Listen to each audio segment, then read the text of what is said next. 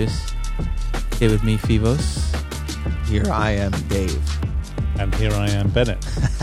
We did it again, man. We fucked up the intro. How Am I do not we supposed mess to it do up? that? I don't know. So we'll, we'll get What, there. What is in it supposed to be? I don't know. I feel that, that it, it feels like we're just testing things out every week.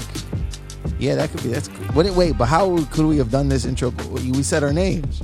Yeah, okay. Look, we're not going to spend too much time on this, okay? Here Uh, I am. I'm taking That's good charge. Entrance. Okay. I'm taking charge. I'm being assertive. All right. So here we are again. I think we all settled on. I actually saw Dave. Dave has a ritual that he does every night. Me and Dave live together. He has a ritual where he comes out of his room and he checks the stove like four times a night before he goes to sleep. And that Yeah. was what inspired me to think that maybe today we'll talk about OCD. Wait, when's the last time you saw me do that? I hear you. It's your slippers. You have this like you have this slipper sound that when you walk, you don't you you drag your feet. Shit. I thought I, I thought I stopped dragging my feet. I thought I, I thought I got past that mentally. But you are wearing slippers. I am That's what- wearing- That's I- what I'm more worried about. You know, I got this image. Of Well, I'm sure he's wearing slippers Yeah. because of OCD. You know what? I I, I was Aha. living. Yeah, I was living somewhere, and the floor I didn't trust at all. So I, I don't Mm. normally. Most of the other places I lived at, from what I can remember, I did not have slippers. I either was wearing socks or just went barefoot. I trusted the establishment that I that I was in, but this establishment at this one point, I did not trust the floors. You know, even if I cleaned them, I still was like, "There's." The cleaning wasn't even helping. I felt in my mind. So then I bought slippers. Mm. It was a big purchase. I go, I'm I'm a slipper person now. Are they fur lined? They're fur. There's f- no, no, no. They're not. Okay. I got them at Payless.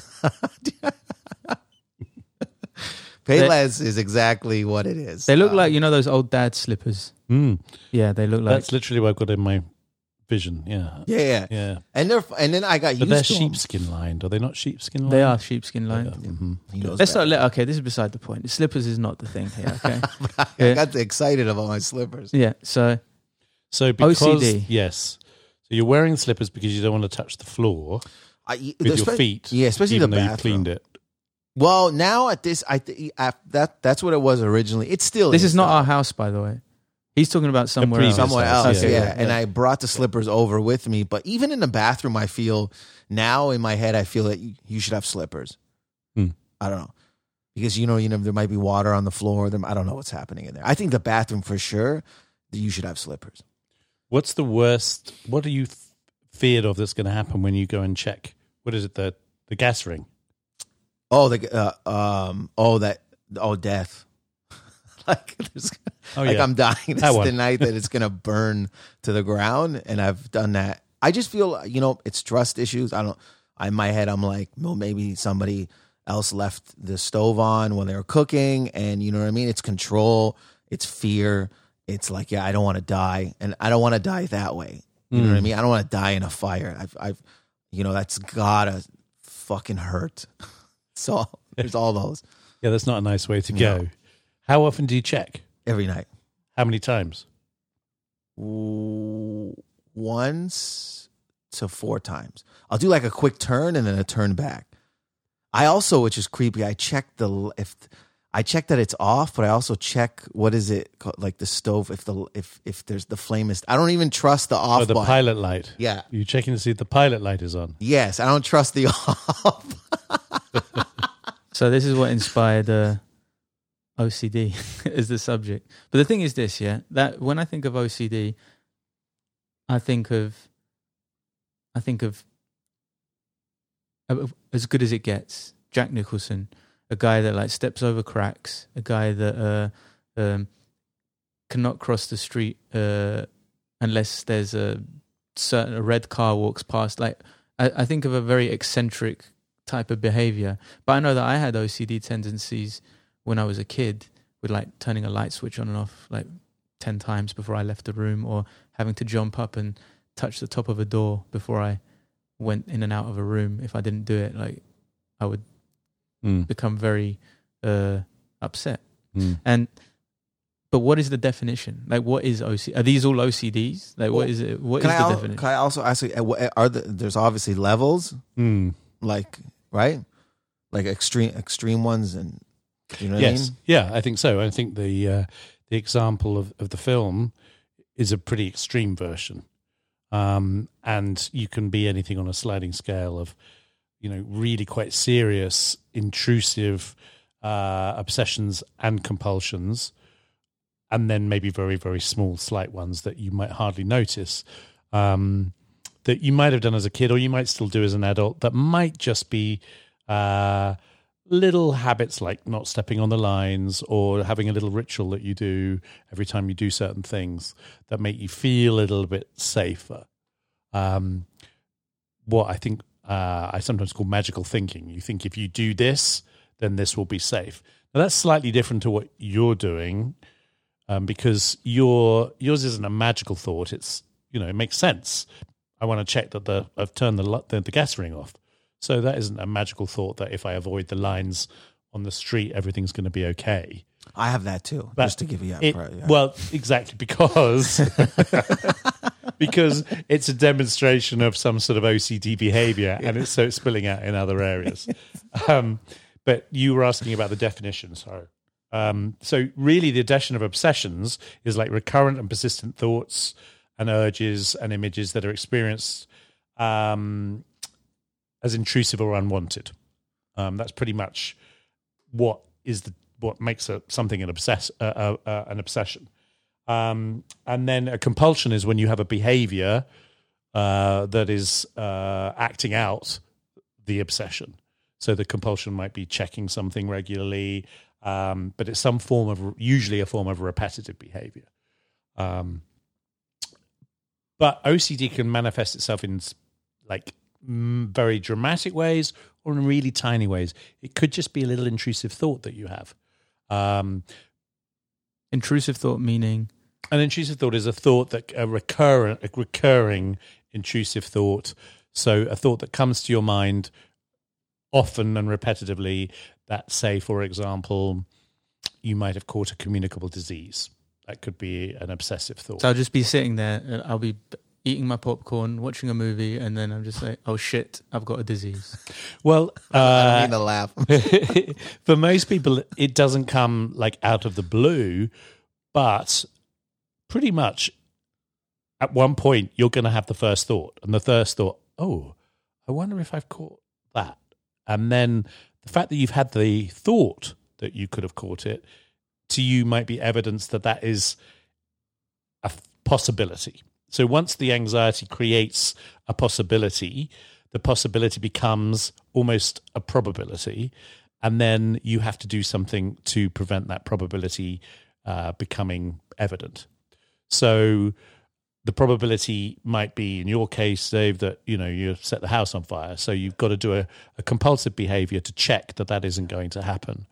Um, with a with an intrusive, just an intrusive thought, it might or might not lead to a behavior. So you can have an obsessive thought without it leading to a compulsion.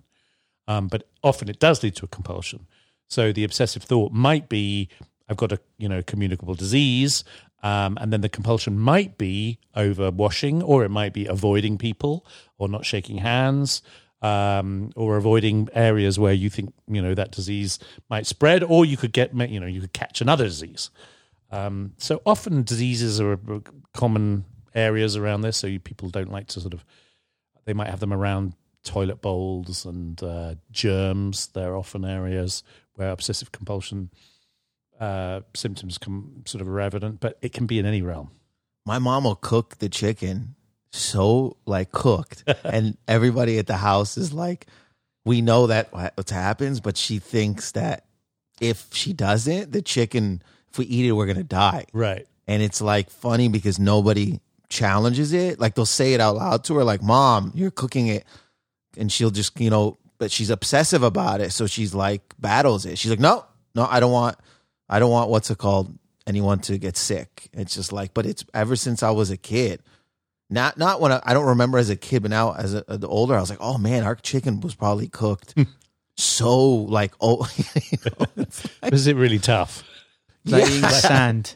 Yeah. It's like they they. Oh, I don't want to. I'm not going to insult your mum's cooking. no, no, you can say this is No, a, no, no. you know, no. I- oh. that's not on me to make those jokes. Come on. Well, no, she's a good But cook. it depends whether you've experienced the the uh, the tough rubber chicken. I've experienced Dave's chicken, which my is, chickens. Yeah, But again, my mom does make good food. I, I don't want to, you know, diss all of her food uh, making. But I remember with the chicken, especially even when I'm on the phone with her and she's like, "What are you gonna eat?" I go, "I'm gonna I'm gonna cook chicken," and she goes, "Dave, make sure like that's a very." I feel that's a compulsive thing that she she has she has a lot of them, but that's one of them I, I that I'm like, uh, and we always I just hear I was like, oh, this is why the chicken. She's like really commands the kitchen. So there's some logical thought behind it because, as we know, raw chicken with listeria and salmonella can cause a lot of problems. So it makes sense. We're all taught to cook it thoroughly and properly. But it sounds like what you're saying is it's moved to the realm of something in which you're not having nice chicken; it's overcooked. It always it could be overcooked sometimes yeah not like you know it's overcooked sometimes you know and uh, but we grew up around her being like you know she she herself will will like feel like if she goes to the doctor and the doctor like is a bit like not clear with what she may have like if she's like oh i feel this way she'll start running her mind into the most worst things that possibly happen lock herself in a room and then start to break down emotionally and mm. like just sad for a whole week till the doctor and she goes back and the doctor goes you're fine so it's constant like i have to have talks with her like what did the doctor say he didn't say that the thing you're thinking and she's like no and then i'm like then why you come to that road when that happens right. but that's yeah Yeah. So but is that OC OCD? Well, OCD is you know a sort of a, a branch of anxiety. So it sounds like your mum is anxious, and Yeah. and some of the anxiety comes out as health anxiety. Yeah. And if she doesn't get reassurance from the doctor, then she starts obsessing that's what i have as well yeah. about her health. So I would say that the obsessing part of it, and the fact that she doesn't, you know, she goes and locks herself in a room for a week until she goes back to the doctor is um, you know, OCD because it's uh, it's letting the obsession, the anxiety get in the way of functioning living. she doesn't even like her to- her emotion changes like her body language and you could tell on the phone she her mind's not there like it's a very and that happens to me too i remember and this is a gross story But you do, but the, you do something now still at, at home. Do you? So Dave has Dave has this thing. I'm just putting all your dirty. No, no. I, look, I want did- you to. I would- want you to think that you you uh, you can do all. You can put this all out there. I'm not by any means offended or will feel any type of way. So just No, man, don't. 'cause you don't have to it- preface it. you We're doing it what I mean? with love. Yeah, that's what I mean. But you don't have love. to preface like. I know. Okay. yeah. So, so Dave washes his hands a lot, Yes, but to the point true. where uh, the towel is soaking wet, and uh, we've never gone through so much soap as since Dave has moved in. But I, it I didn't occur to me. It, it, I didn't even notice it really, and then it, we, I started to see Jesus. Like we used to buy one of these every month before, and now we buy one a week. And I guess would that be a classic OCD behavior? Yes, yes. Yeah. Um, let's ask Dave. Um, what what do you, are you aware of doing it? Is it habitual? Are you conscious that there's something going on? Yeah, that start started with my mom as a kid. When me and my sister, she would make us wash our hands, like if we entered from outside, uh, if we touched something dirty. So we were washing our hands multiple times throughout the day and in the week. And my mom also suffers from that. Her hands would go completely red and like red, red, just like my sister. And we, I noticed paper towel and soap was purchased so much as a child. Like we were going through bars of soap. So I think it became normal in my head. And then I got the fear of like, if I touch something. One time I held, I'll, I'll never forget, it was here. I touched, somebody gave me something, like, you know, a, a guy, like a, a street dude gave me a card, but I, in my head, I was like, where's this guy been? Like, where is he? Did mm-hmm. he put his hand in his pants? So he touch his dick all day. Mm-hmm. So then I, I kept the one hand in the air, like it didn't touch any of my body. And I remember I mm-hmm. tried to like take money out and I had to out of my pocket and I had to use the the left hand as opposed to the right hand because the right hand was dirty till I got into the apartment. To, hand still in the air to wash it. So it's mm-hmm. like this. So anytime there's that kind of fear, I wash my hands and that's what happens. I wash too much um and it stems from like probably my childhood from from you know passed down from my mom and me not breaking that cycle so i haven't broken any of that cycle but to be honest i i have i know it's still excessive but it's better than last year That's good to know. And let me ask you this: When you, let's say, in the example you gave, when when this guy gave you this thing and you didn't want you help, you didn't want to touch it. What do you seriously think that you are going to catch a possible disease from that? I mean, you know, let's just say he had put his hands down his pants. Um, what do you think you're going to catch? No, it's not even. It's even. It's. It, I wish it was catching something Okay. because that would make it at least a legit. It's the idea that it's like two separations, clean and dirty. So ah. if it's clean, so now it's like it's. Uh, and I figured it out because I try to figure my mom's uh, disease out about it. It's like a schedule almost. Like you, it's like dominoes, right? It's a domino effect. So mm-hmm. so the dominoes are all set up, and then his him coming over, giving me the card, me touching it and then touching the rest of my body is a domino effect. And now I got to wash my phone. Now I got to wash my clothes. Now everything has to be washed Why? because it's dirty. Do you know what I mean? It, none of it makes obviously any sense. Well, no, And- I, I'm trying to understand. Yeah, because Yeah. Uh, I mean, it it is dirty, probably, or dirtier. Yeah. Would it be the same if you know Phivos had given you something, or if Phoebe, No. Phivos had picked something up off the street and then gave it to you? Yeah. If, if it was on the ground and he tossed it to me and I felt it would be like today, one of my socks, I washed them and I pulled it out and the sock fell on the ground and I put it right Mm. back into the wa- into to being washed. So let me ask you that: do, re- realistically, do you recognize that the chance of you know that anything bad coming from that putting on that sock is that magical thinking that you're thinking, okay, this sock is is you know has got bad karma now, or do you actually think that that sock has a you know something that could hurt you, or is it just this goes against the rules that you've decided for yourself? rules against myself and karma.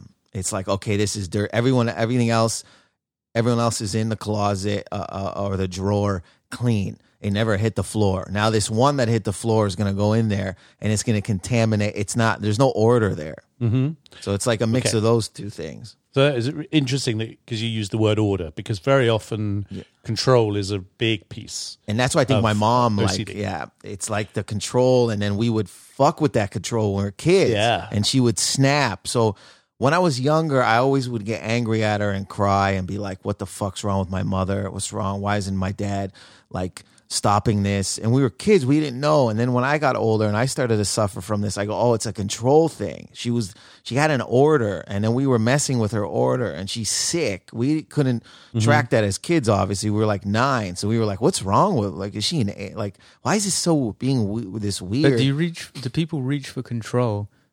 And because I, I like the, the only time the things I can relate it to, but I think is more magical thinking would be.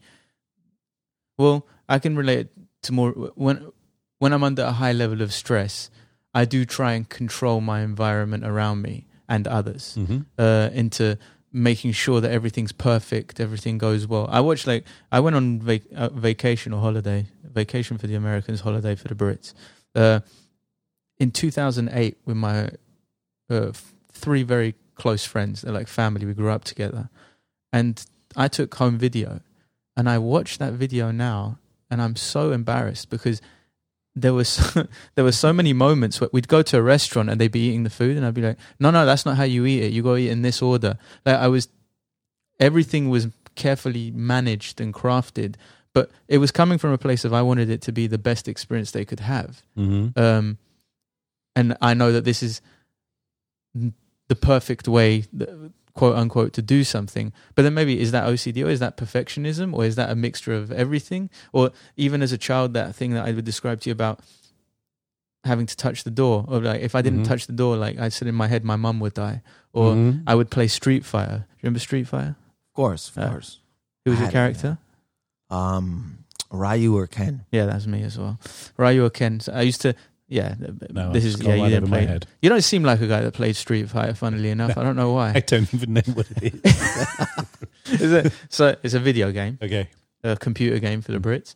Um, and I used to play it. Let me even tell you. uh, Sorry, I apologize for cutting you off, but um, my my dad snaps on this because my mom, if the controller now imagine the controllers for your video game or the TV fell on the ground or got dirty, Mm. my mom would wash it.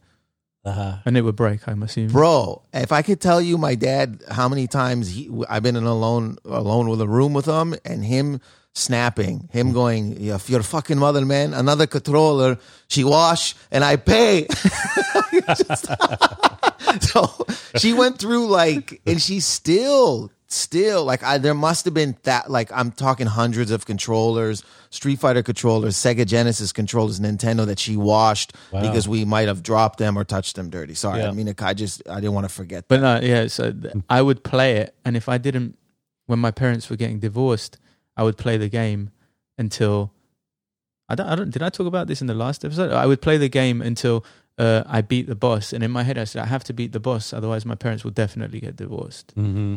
But is that OCD or is that magical thinking? Like, what are the? Or are they all these things related? They're all related, yes. Um, they're all ways we think about something, um, and they are. We're, we're probably more likely to have certain ways lean lean towards certain ways of uh, being. So, if you're more likely to be a slightly anxious person, then you're probably more likely to have a little bit of magical thinking and a little bit of attempt to control. So, the the purpose being that life itself feels a bit out of control. That might be just our emotions about things. Um, and so, what do we do? We want to to control that. What are the things we can control? Some of the things we can control are like washing our hands, checking the doors, making everything is safe, uh, feeling that we are in a little safe space. So, these behaviors become sort of like props. They become some sort of controlled support when we feel like other things are out of control. But of course, then what happens is it becomes a little bit habitual and you end up Like doing routine. these Yeah. things all the time. And then you start thinking, if I don't do them, things will get out of control. Yeah. So you have to keep doing them, thinking that's the only way you can get control. Whereas, in actual fact, really the best way of getting control is having freedom, and freedom is not having to be controlled by anything. Um, You know, because you're actually controlled by your sock right now. You know, if I your sock happens to be fall onto the floor, you know, That's you so, the way you said it's so funny, but I am controlled by my You're sock. controlled by your sock. I literally did know? it today, and it, and and and you know, uh, before I used to go like this, it, like it, I would be like "fuck," like you know what I mean, like these little tantrums, these emotional breakdowns. I'd sweat, and I would just literally sit down by myself and just get so mad at myself. I go, "Why you like this? Why why why was I? Why am I like this? This is not you know." It was like darker in my head. I'm like, why? What? This is never gonna end. You're gonna. This is it. It's over. Everyone Yeah. else is normal. You're this person who's going to be crippled with this. And it was taxing on my chest. I remember I was like this heavy weight where I was like, it's too much of like this trying to control. And it was just not, I, you know, and the worst it ever got, uh, not the worst, but this is bad is I, I was, we moved into an apartment and I got the, I got a bigger room with a balcony. And third day in, I convinced my friend, I go, you gotta, you gotta take my room. And I lied to him. I was like, you know, man, you got, you got more stuff than me like a walk-in closet and you know and then a month later i he's i had to confess to him i was like the reason um we switched is because i thought i was going to jump off the balcony. For some you know what i mean? Like i wasn't suicidal. I was like i just i just for some odd reason thought one day i'd wake up in the in the middle of the night and jump off a balcony. Like and then i had to switch rooms. So the random thought came in, Mal- yeah. Really, uh, and because it came in, then it became a possibility. yes. Ah, and then once it's a possibility, because you're anxious, that possibility could become a likelihood. Yeah. So you better avoid that because actually that's something that really could happen, even though you weren't suicidal. No, I don't. I nothing. I wasn't sad. Sad. Like I mm-hmm. was not. I was just like you know we get sad and stuff, but it wasn't enough for. I'm like jumping off a balcony is drastic. I was just like you know I'll avoid this and just and get a smaller room. Well, I think it's- what's interesting, I don't know, there is that you've shown us in, in just a little bit how your anxiety actually impinges on your life, even in small ways. You've given up the nice bedroom, Yeah. you know, you're having to check your uh, apartment every night, you're having to buy more towels and Yeah. washing up liquid and, and all the rest of it. You you can't always leave the house without you know putting on an extra pair of socks because you've dropped a sock on the floor. Yeah. That might be small, but these little things are impinging upon. So, in actual fact, they are these the anxiety is controlling you rather than the other way around in these moments. oh man, that year with the the the the balcony thing, there was one thing. This is this is this is probably you know. Be, No, you we're know, just going down a we're going down. lane A, of, uh, not even of memory. Dave's, lane. uh, this is gonna be like where if people listen to this and they see me, they're gonna be like, "Holy fuck!" I would put on my underwear and I'd be like, "This underwear feels weird." I would take it off, put it in the in the in the laundry bin, and then I would go through three underwear till I got to the right feeling. I don't even know what the fuck the feeling was. Yeah, what was the feeling to get your lucky pants? I don't know. So it would take me 40 minutes to leave my room. And I was always late for like three months. People like, were, why are you late? And I'd have to make an excuse. I couldn't be like, I was trying on, my underwear didn't feel right. Like there was just this, I Yeah. wish I, you're not going to tell, No, you you're know, I was too scared. It'd be like, what? Sorry, I'm late for the job interview. I was on my fifth pair of underwear. Just 'cause it But is didn't that feel right? is that would that fall under the umbrella of OCD? yes. Would so uh, similarly, if I go out for lunch and I don't know what I want to eat, and then at some point I'd start going through the options, and then I never get to any sort of answer. Um, t- to the point where I don't end up eating lunch because I don't know what I want to eat. Yeah. What is that? oh, Is that obsess? Is that obsessive compulsive, or is that a whole other situation? I, I think it's it's hard to know um, because if it's just well, I like all of these options and I just can't pick one, that might just be like there's a plethora of choice and in the time that you've got you can't choose. But if it's actually there's some thinking around it, like what if I have this and then that would mean this, and if I had this, and That's that ex- yeah, that's this. what it is. and if that's going, then there is an an element there of obsessive and compulsive thinking. So when we so when we talk about OCD, because people often use it very loosely, right? Like in like, how many times have you heard somebody go, "I'm a little OCD, So, so I, I'm just a little bit OCD," uh, and then you go into a place and they're like, uh, you, "You're like, oh, you've, you've got a very clean apartment." "Oh, I'm so OCD about this. Like, are we incorrectly using the term? I mean, I'm sure there are times when we're incorrectly using the term, but I mean, I think oftentimes a little OCD is explaining some of those behaviors.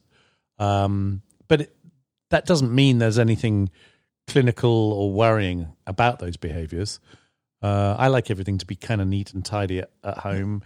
And then, you know, if, if someone, I, I find it difficult to concentrate on the television if everything's messy, you know, around me and the plates there. So I'll tidy those up. Um, at what point it becomes OCD is really, you know, if you were to to look at definitions, it's when it starts impinging on your life. So if you know you just can't decide to what, what to eat, that's not nothing, not a problem. If you're not eating because you know you're so uh, compulsive about thinking of all the options and obsessing over it, then that that is a problem. You know, this is uh, you know, and this is graphic. I, I, I, I, I you know, I do apologize, but it, Is my- this not safe for work? If It is somebody's listening to the, this no, no, it's their, a funny thing. My because you said uh, people use OCD loosely, uh, loosely, and my friend, a close friend of my, another comedian, would always. I would do these. Oh, I would be like, I have OCD, or I would do these things, and he goes, I just don't understand you. He goes, he goes, you'll take a woman home after two nights you met her, and you'll eat her ass, but you don't want to. You can't pick your socks up. Like it doesn't. It, you know, it doesn't make.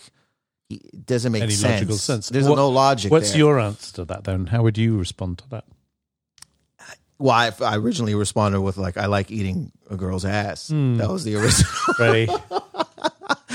that kind of outweighed any Anything kind of- else? yeah. it wouldn't matter what you you would actually like push all your socks onto the I would floor. throw them all on Yeah, the ground. Not worry about the burning apartment. yeah, yeah, it could burn behind me. Now. What's funny? Imagine that it just. Uh, I just I just have a picture of a girl with a like sticking her ass up, and then just a random sock, Sock. falling perfectly in line, and Dave just being no, I couldn't do this.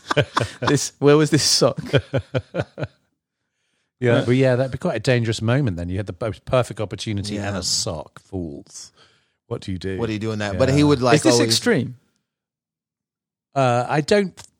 I mean, I don't really like to think in terms of extreme or not extreme. I think it's it's. On the sliding scale, is it? Uh, I think it's you know f- it's pretty much for Dave to say how much he feels it impinges on his life. If it's no big deal, you know, if he doesn't care whether a sock is you know falls to the ground and he's got plenty of socks and he can put it back in the sock drawer, it's no big deal. If it becomes extreme, really, it becomes a problem when it's stopping you living your life in the way you want to.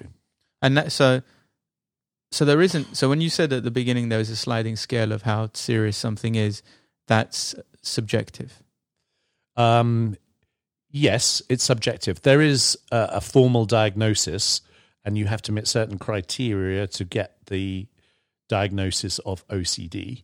like if dave Uh, doesn't care that he washes his hands or let- let's forget dave but just if somebody comes in and can they say me as an example. no no if, they, if somebody comes in and is like i wash my hands 200 times a day but i don't care. Like i i really enjoy i don't mind washing my hands. I actually quite like it.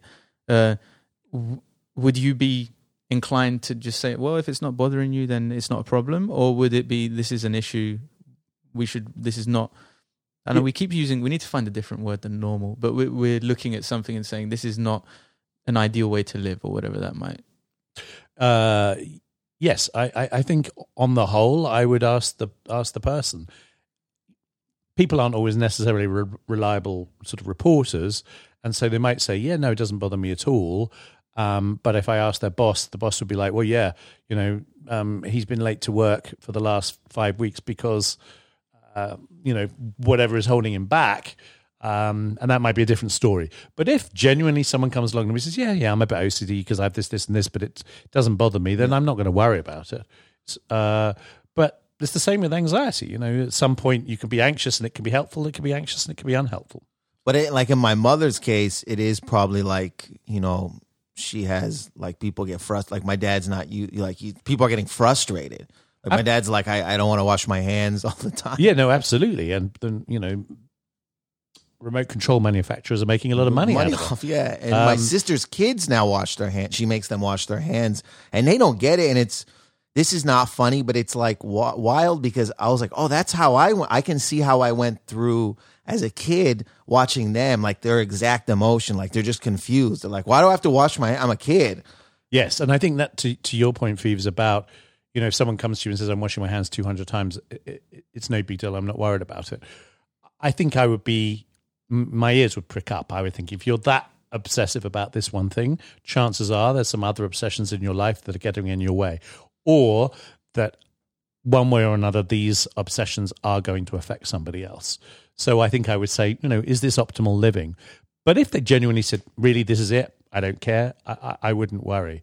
But you know what you've shown there, Dave, I think is that you know you've if you grow up in that environment, then the chances are you're going to inherit that as well, and then it's passed down, and that, you know that's something that you kind of isn't really helpful to have passed down to you. No, and, and my brothers don't go through it, I think. And my dad is just like comedically hilarious because he's like living in a sitcom. Mm-hmm. Because he's just like he's he's been in the game with her for so long that it's a thing. Like he has he has designated plastic bags with him in his car to touch things.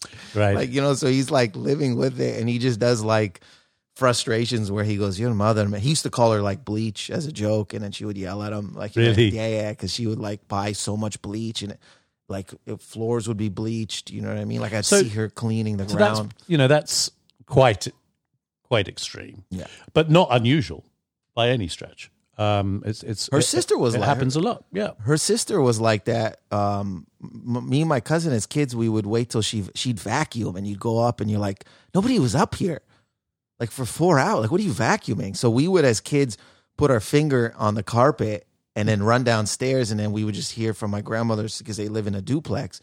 You would hear like, ah, like you'd hear this scream of like, come here, like it, it, like she was losing control of what she created, and we, Uh-huh. we were kids, we were running around downstairs laughing and stuff, and then we got hit. But it was a game we would play, but like, but not we didn't know that it was this person emotionally has all this. She thought one Right. at one point her hair was falling out. I, th- I I know this is this might not be the right time to address this, but some of the stuff, man. Sometimes like, and you know, I know I know a lot of this stuff because we talk about it privately, but it does sound like is very like traumatic. Like uh, you know, like No, when he when when he when he talks about these these things is this is not you say it and you laugh and you're very you're very jovial about it and you're like and but it is it is wild like it is this is not uh that's it's very it's difficult sometimes it's difficult for it. me to hear Well, it sounded like I mean when you were saying that one year you said was very difficult. Yeah. That sounded really quite dark for you. It was, dark, you know, you know, and I, the, t- uh, Phivos brought up. He, you're bringing up a good point, man, and I do appreciate um, how you know the, your the concern because it is it is dark and it is intense. And and I was thinking about this with someone. I go, "Am I? Did I just get used to it? Like, was there was there no tools back then for me growing up? Like, you know how now there's like more therapy, more healness, like just just more a- avenues. Like maybe I, I, I'm, I maybe you can help both help me on this. It was just I in my head I go, oh, maybe I'm just I got past the point of like, or maybe I'm just ignoring it. Do you know what I'm saying? Like when I say it, it is very dark, and Yeah. I'm like, oh, I should be. It, it should. I don't know how to explain it now. I, I think it's yeah, it becomes a norm for you, and all of us can find ourselves in situations where something becomes habitual and almost comfortable, even though it's not good for us. Um, Yeah. and I think when it's sort of been passed down through generations or families, even more so because that comes is your norm. Yeah. So you're like, mm, I don't know if this is how it should be, but this is what I'm used to. Uh, How can one help? Some like how does not how can one help themselves? We'll get to that later. But like, if you live with somebody like so, I live with Dave. He's like this. What are the th- are there things that is there anything somebody else can do to help? A recognize that these this is what's going on, and then what are the what are the things that you need to do or would be helpful to the other person? Like obviously making fun of them is not not the one, but do you do you challenge? Do you say, "Hey, like what what the hell, man? It's just a sock." Do you uh, accept? like, do you just plant? So- do you just pay? I just uh, No, go- I'm go. I thinking of think like this just is funny. putting like a thousand socks in your room now. Like just you coming home to just a giant sock. but they have to be on the floor. Yeah, no, but that's so. Fun. But I want to. I'm going to ask you something after you say what you say. Uh, well, I guess um, the ma- the overarching answer to that is the best way of dealing with most forms of anxiety, and you'll probably heard me say this before, is to avoid uh, reassurance behaviors. Yeah. um, because they maintain the anxiety. so when you say that reassurance behavior, you mean doing the things that you're doing to Yeah. feel better and control the situation. So basically, exposure to the thing that you're threatened by is the best way of getting over the threat. Now, that's complicated and it has to be done in a safe way. So but I shouldn't do it to him. It's difficult when, no, Okay, no. that, ju- No. just to be clear, yeah. Just to be clear, no, um, because you know you suddenly you know throw a dirty, put a dirty sock under his nose, and you know could, you could cause him some considerable distress. However, I think you know generally speaking, I, I like to sensibly ask, "What is it you're scared of? Do you see that that actually can't cause you harm?" Um, so that there's a recognition that some of this is coming from a compulsion rather than necessarily direct rationality. It's not irrational necessarily because there is, of course, the possibility that you catch something or that the place will blow up or the, the Yeah. sock has caught a germ. So the first thing I would do is allow for the possibility that this is what you're what you're what you're exhibiting is actually obsessive compulsive behavior. That that's it. It doesn't mean anything else. You and then I would definitely sorry, then I'd definitely encourage you to try your hardest to let that put that sock on tomorrow. No, If the and I- sock falls on the floor, pick it it up, on. put it on. I want you to try, go through. It will you will be uncomfortable, but you're not going to die. You know, let me let me. T- uh, you know, I want to ask you something, and I want to. You're right. I as you were telling me that, I was like, you know what, I should break this cycle and and either not put the sock in the uh in the the the, the whatever Laundry the, bin. the Laundry bin. bin or wear it because there there would be points where you know what I would try to explain to you is like when when let's say I the sock fell on the ground, I'd look at it and there would be sweat um, there would be a, a, a frustration in my head, and then it would it would result in tears, and me being feels bad about myself. I go, you're you're you're a fucking loser. You're you you're sick. You're not like you know what I mean. You have a problem, and you know you should really get help because you're not. Everyone else is living normal, and and look at you. Well, I think I'm glad you brought that up because I think a lot of people do have that what we, we call it a secondary disturbance. So you're actually disturbed by the OCD itself, Yeah. But then you're disturbed by what you're telling yourself about that. I'm an Yeah. idiot for having this. I should get over this. I should do something about it. I'm mad. There's something wrong with me. I'm sick. All of those things. Yeah. All of which make you feel worse. Yeah. um, and there are very good reasons why we end up developing OCD if we do, or whatever it is. So it's not a case of being sick. It's just a case of looking and recognizing, okay, I, I do, I have some of these behaviors. Some of them aren't so helpful, um, and I can relearn uh, how to respond to these. But you're absolutely right that what for most people happens is they think, oh shit, I'm sick. Yeah. And so not only are they having these OCD behaviors and restricting their life, they're then telling themselves that they're sick or they're crazy. Uh, and that doesn't help because then actually what they want to do is control their lives all the more and they end up becoming more obsessive. Um, so unfortunately, the thing we have to do is make ourselves uncomfortable. That's the best way through all of this. Yeah, and that's I very very I I- you know I've I've played with that idea in my head and I have to start doing it. It's a, and it's interesting when you like I want to ask you why did you bring up what you said like you're like some of these things are dark like where did that come from like I know it came from me telling you all these things like do you know what I mean? Did I Why did like? yeah, why where did I- it come? Like, yeah, I, I know this. uh, This is not an interview; it's a podcast. But it's just like, oh, I never had someone. I never had someone go, "Hey, I'm concerned." Do you- Well, which I- is I think Phivos should answer why Yeah. that. But to my mind, I think it was. We, I think we both heard it. It sounded a bit dark for you. yeah, Um, for but everyone involved? yeah, And- for and- and- anyone that's going through these symptoms, yeah, and it's or um, can be. Yeah, and the fact that it, I guess it it's something that continues in your life, but also then you know we hear we, we hear about your family, and it seems to be continuing there as well. And it's the thought that that others are being exposed to this now, you know, and it's like where does it's so scary, man, because it, scary is maybe not the right word, but the we the things that I and you notice it how we, you can pass down, and maybe this is a whole other episode actually, Mm. but how you can just pass down behaviors and Mhm. yeah, uh, illnesses through. I remember reading. Uh, this is random thought. I remember I saw a book called "Parents They Fuck You Up." That was the na- That was the title of the book. That was Well, just it. That was that was all it was called. And Maybe then- people can write in. I can't remember, but there's the famous beginning of the, that famous novel. They fuck you up, your mum and dad. Who's that by? oh, I remember that. Uh, It's the very first line of a novel. They fuck you up, your mum and dad.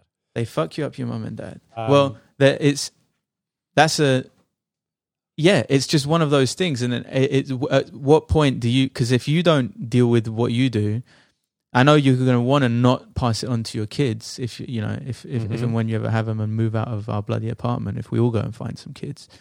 You recognize that you got that there's something that you that Yeah, no, you I got do. work to do, right? Yeah, but do you do you think that I'm I'm and I know I should answer this. I'm why I don't know why I'm asking you to answer it, but do you think I'm avoiding getting help or ignoring it or like what do you what would- what would you think?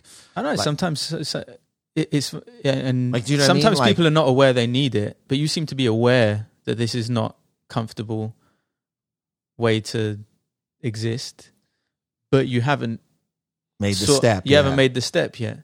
Well, it might not be that you've recognized how uncomfortable it is or how much it's impinged on you, or it might be that actually you just don't care, or it might be that it's habit, so it's part of your daily I've life. accepted it kind of thing, So which is not really- a good thing. Yeah. It doesn't. Yeah, it, it doesn't. know.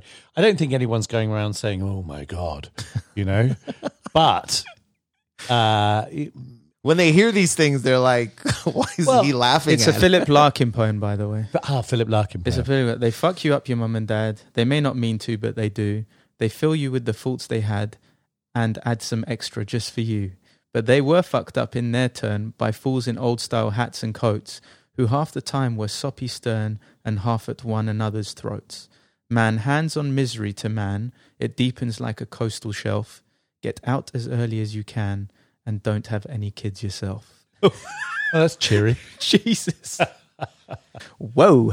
Yeah. Okay. Well, yeah, it's a poem. It wasn't a novel. you know one of the things too like you know it's not like i took like one positive thing that came out of all that comes out of some of this stuff was like i remember as a kid um we didn't have a tv at one of the houses we lived in we didn't have a tv in our rooms I, yeah and we and we had we had watched we had bat bathe, so we weren't allowed to go downstairs and watch the the, the hot TV.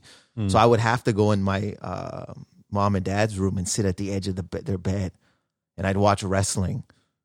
Like it was Monday Night Raw every Monday, but it was like a, a thing of like I sat at the edge and I was close. I was like my mom and dad are sitting behind me, and it was like a thing.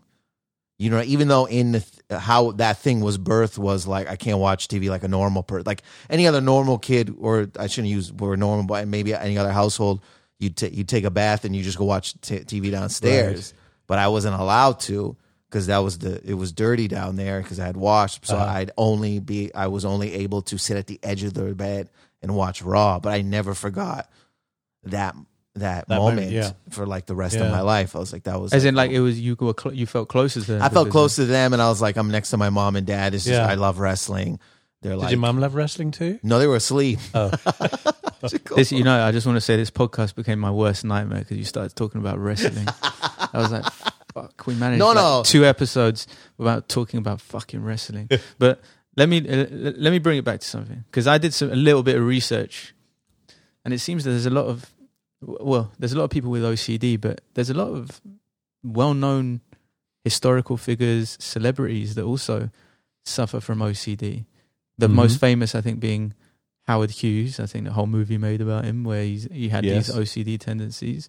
Uh, yeah, he was quite extreme. well, yeah, he he, he was very extreme. And then there was another one was Nikola Tes- Nikola Tesla, uh, and I was reading. He had chronic OCD. He had germ phobia, and he really liked the number three. Three, so he would often walk around the block three times before entering a building. But he was also scared of round objects, especially women's jewelry, and refused to shake hands with people or touch anyone's hair. Is I didn't these all? laugh. uh, yeah, though. yeah. Why? you- I didn't. I don't. You know why I laughed? Because I was like, oh, I, actually, I was like, oh, I- that's that makes sense. My my numbers too. If it's on a one or a three, I'm like, I'm not. I'm not going near that. That's why I was like, I get uh-huh. that. I get that whole thing. But, it's- but is, so if you're if you're scared of round objects, including women's jewelry, are you? That's OCD. That that's OCD. Y- Yeah, I would say so. I As mean, in- it- but I- there could be a phobia involved. Okay, I'm just I, I, I'm because it seems so. I guess what I'm learning every time we do one of these is that so many things are interconnected that there's never any one thing that's that is like relate. It's not just like oh you have this thing and everything else is fine. It's like oh this guy's got OCD, but his anxiety is top notch. He's like very strong in that. You know, it's always he has OCD. He's probably got anxiety. He's probably got uh, this or he or she. Sorry, and it's yeah. It's I don't want to say fa- fascinating is not the right word, but it's so it, we we're so complicated. Yeah. Yeah. and this is only what we know now. And a lot of this has changed and changes all the time. And actually, even all of you know, all of the diagnosis and the Yeah. stuff in the diagnostic and statistical manual, that's just us. You know, there's a committee that gets together and debates on that and says, "Hmm, what do we think? Should this go in or should it not go in? The psychiatry Illuminati. Exactly. Yeah. Just a bunch of dudes. Yeah. There's a bunch of white men probably sitting in a room. I'm guessing. I don't know now, um, but I mean, I, I know one of them. He's a white man. Oh, there you go. um, Direct connection to the psychiatry Illuminati. but they do have uh they're all related yeah i mean everything is kind of related so ocd is on a spectrum of you know anxiety but it's all on a spectrum of some some sort or another Just most of this stuff. anecdotally, I don't nothing to do with any of your clients, but do you? What's the worst case that you have heard of? I, re- I read about a few online, and I was I was going to use them as examples, but I thought maybe I was just telling Dave on there was a guy that collected thirty tons of he he he was OCD and coll- was hoarding uh, stuff in his uh, house in the UK. He collected thirty tons of thirty years worth of old newspapers, which equated to like 30 tons of rubbish, and he only lived in a chair. He sat in his chair and he ate in the chair, he slept in the chair, and everything else around him was just rubbish. And he had six cars in his garden, Mm. and the thing said he had so much, he had hoarded so much rubbish that they could f- see it on Google Maps, like from his satellite wow imagery. wow that's amazing But is what is, are there any cases that you know of offhand of like the No, I, I think, um, I mean, a well known, Howard Hughes is a well known example because he basically became, you know, a complete recluse. So I think oftentimes the ones, the extreme cases are, are where people become reclusive and don't leave their homes, they're agoraphobic, and their lives get incredibly small. Um, but honestly, they these uh, obsessions can come about pretty much anything. Uh, and they can impinge in small or, or, or really, really big ways. but you can be super high functioning Yeah. with OCD like you Howard Hughes is Absolutely. a genius Yeah. so it's not like You can be super high functioning with depression, super high functioning with anxiety. It doesn't affect your intelligence. Uh, it's just um, how it gets in the way. So uh, OCD can get in your way if you never leave your house. It can get in the way if you know every time you drop a sock, you can't go out. But it could also help. You know, there might be oh, I'm a little bit organized about stuff. I'm a little bit regimented, so I won't do this until I've done this. So there are ways in which some element of organized behavior is a good thing. It's always when it basically impinges on our lives that we start worrying about anything, whether that's depression, anxiety, OCD, or whatever. Every other day or every day, I check my credit card balance. So and it and, just and- Dave's just going to throw out random, Random, symptoms yeah. no, I mean like no, no. I'm saying how it helps. I go and So then that I could be- never- yeah, yeah, so I that's an never let- example. yeah, Your, your credit's probably good, or at least Good. if it's not good, it's that's because you know it's not good. yeah, but it's never in a negative. Right. Like I'm never. I'm always on point with that. Like I'm like that's a that's a concern where I'm like ah, gotta check it. If it's not checked after like three four days, then the, then a panic starts. So that's an example maybe of how it's Exactly. benefiting me as How it- opposed you know to a little bit of uh, sort of some sort of order can be useful. We don't want chaos in our Yeah. lives.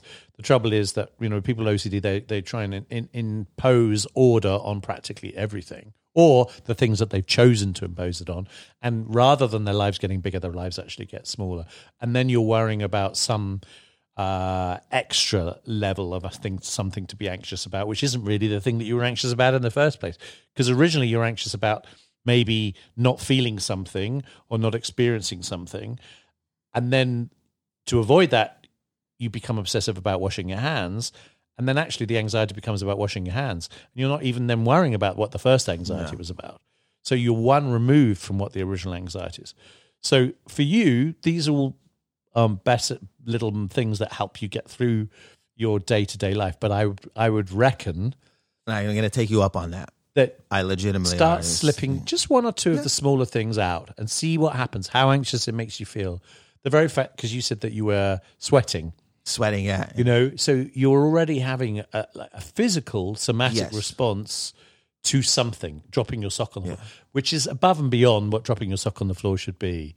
So I think that's indicative of the fact that there's a little bit of a fight or flight response going on to something that's actually really quite ordinary. Yep.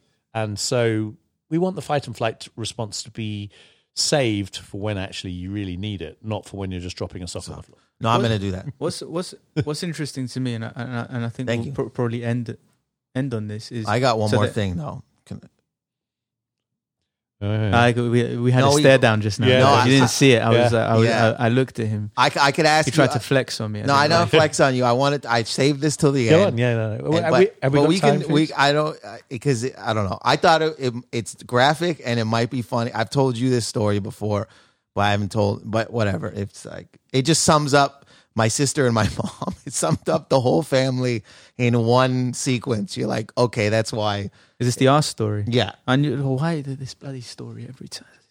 he doesn't like it, but I think it's like it. it I just find it very Well, ridiculous. up we can we can end on the R story if you want, but, but before that, um, people can get medication for this, right? If it's serious enough.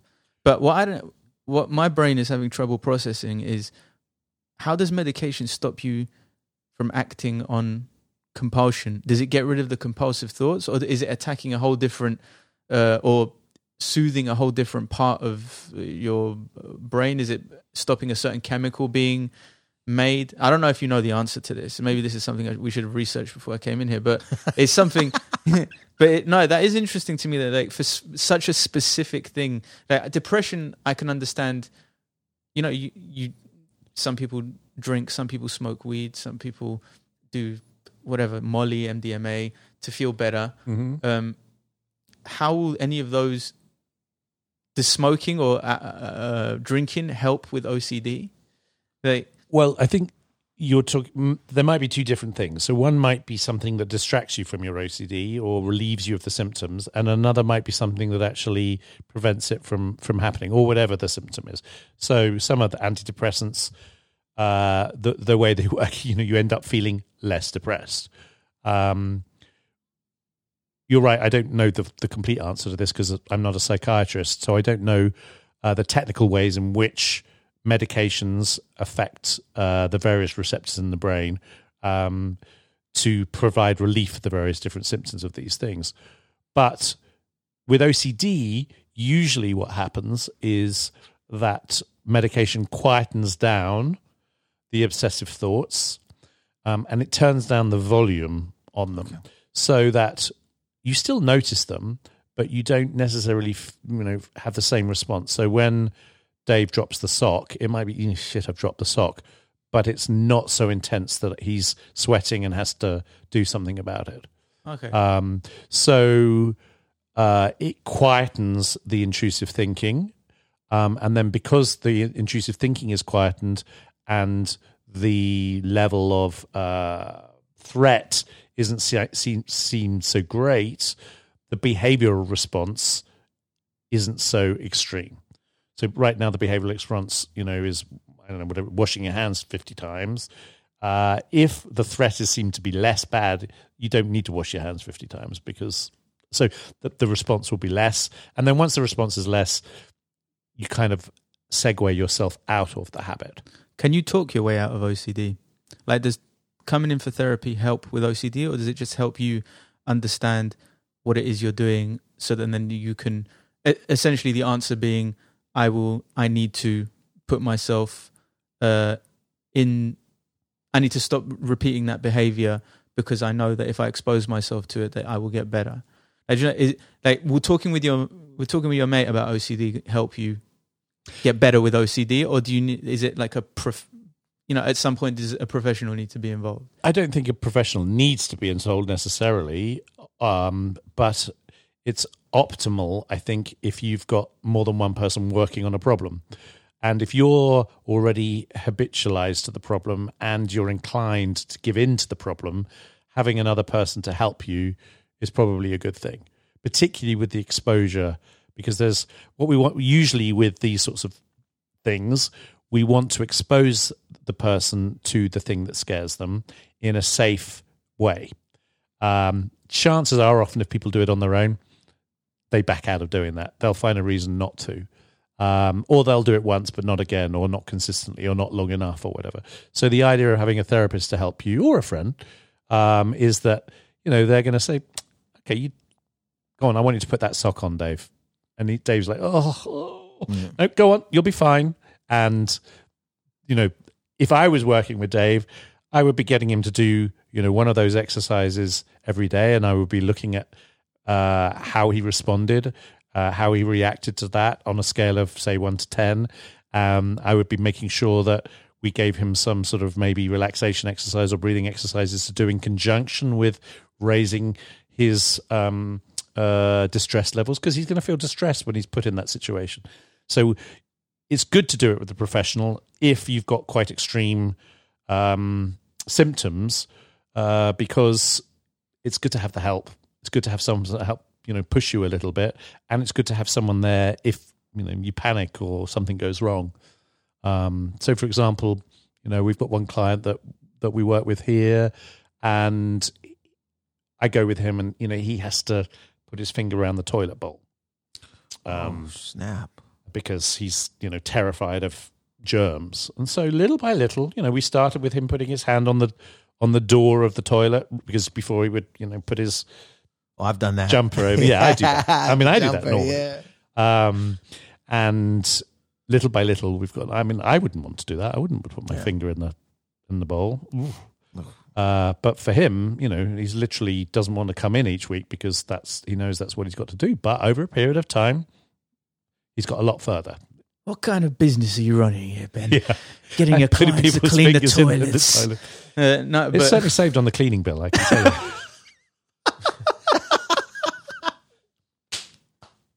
cheers. Yeah. Well, let me. Uh, let, let- I guess we're going to end on Dave's ass story. I don't think we can Yes, avoid it. No, it's not okay. It, it it I I thought so. I, I was back in my hometown and I had to do this show. I had to open for a very very uh, uh, successful comedian.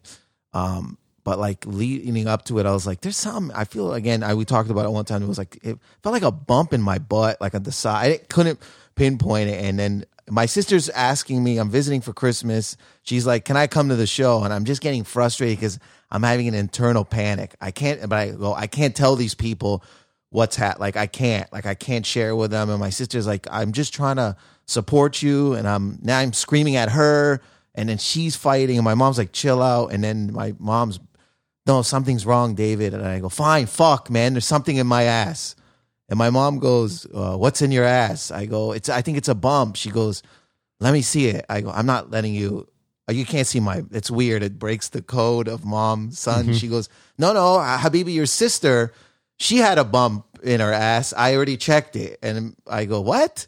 That's what? And then my sister comes in. She goes, she did. Um, and she goes, I'm fine. I think you should get it checked. I go, but mom's not a doctor. She goes, I have gloves. And I go, what the fuck? She goes and gets gloves. And then she goes, Yalla, go to the bathroom. I go, Mom, please. She goes, I'm your mother. I brought you into this world. Go. So I get in the bathroom. She opens up my my, my mom's like, I can't see. I'm having a hard time seeing. And my sister is behind her with the iPhone with the light. And then there, she's like, I no, I, this is the same as your sister. There's nothing wrong. But the, and the kids in the house are screaming. They're like, what's going on in the bathroom? And everyone's like, get the fuck away from the door. And then if she saw it, and we all, I pulled my pants up and she's like, it's the same bump as your sister. It's not really like a bump. Um, I don't want to end the episode. I want to end the whole podcast. I don't ever want to see you again. I don't even want to go Yeah, home no, with you. I'm, I'm not going out for dinner now. I, I actually, I've got a story that can match it, but we'll do it next time. see, we're just going to end on an ass story every week now. That's just what we're. no, he's building suspense for the next one. Yeah. That's great, man. Well, thank you guys for listening. I hope you found it useful. Uh, we'll see you next time, And or hear you next time. Hope you haven't been put off your food. Cheers free.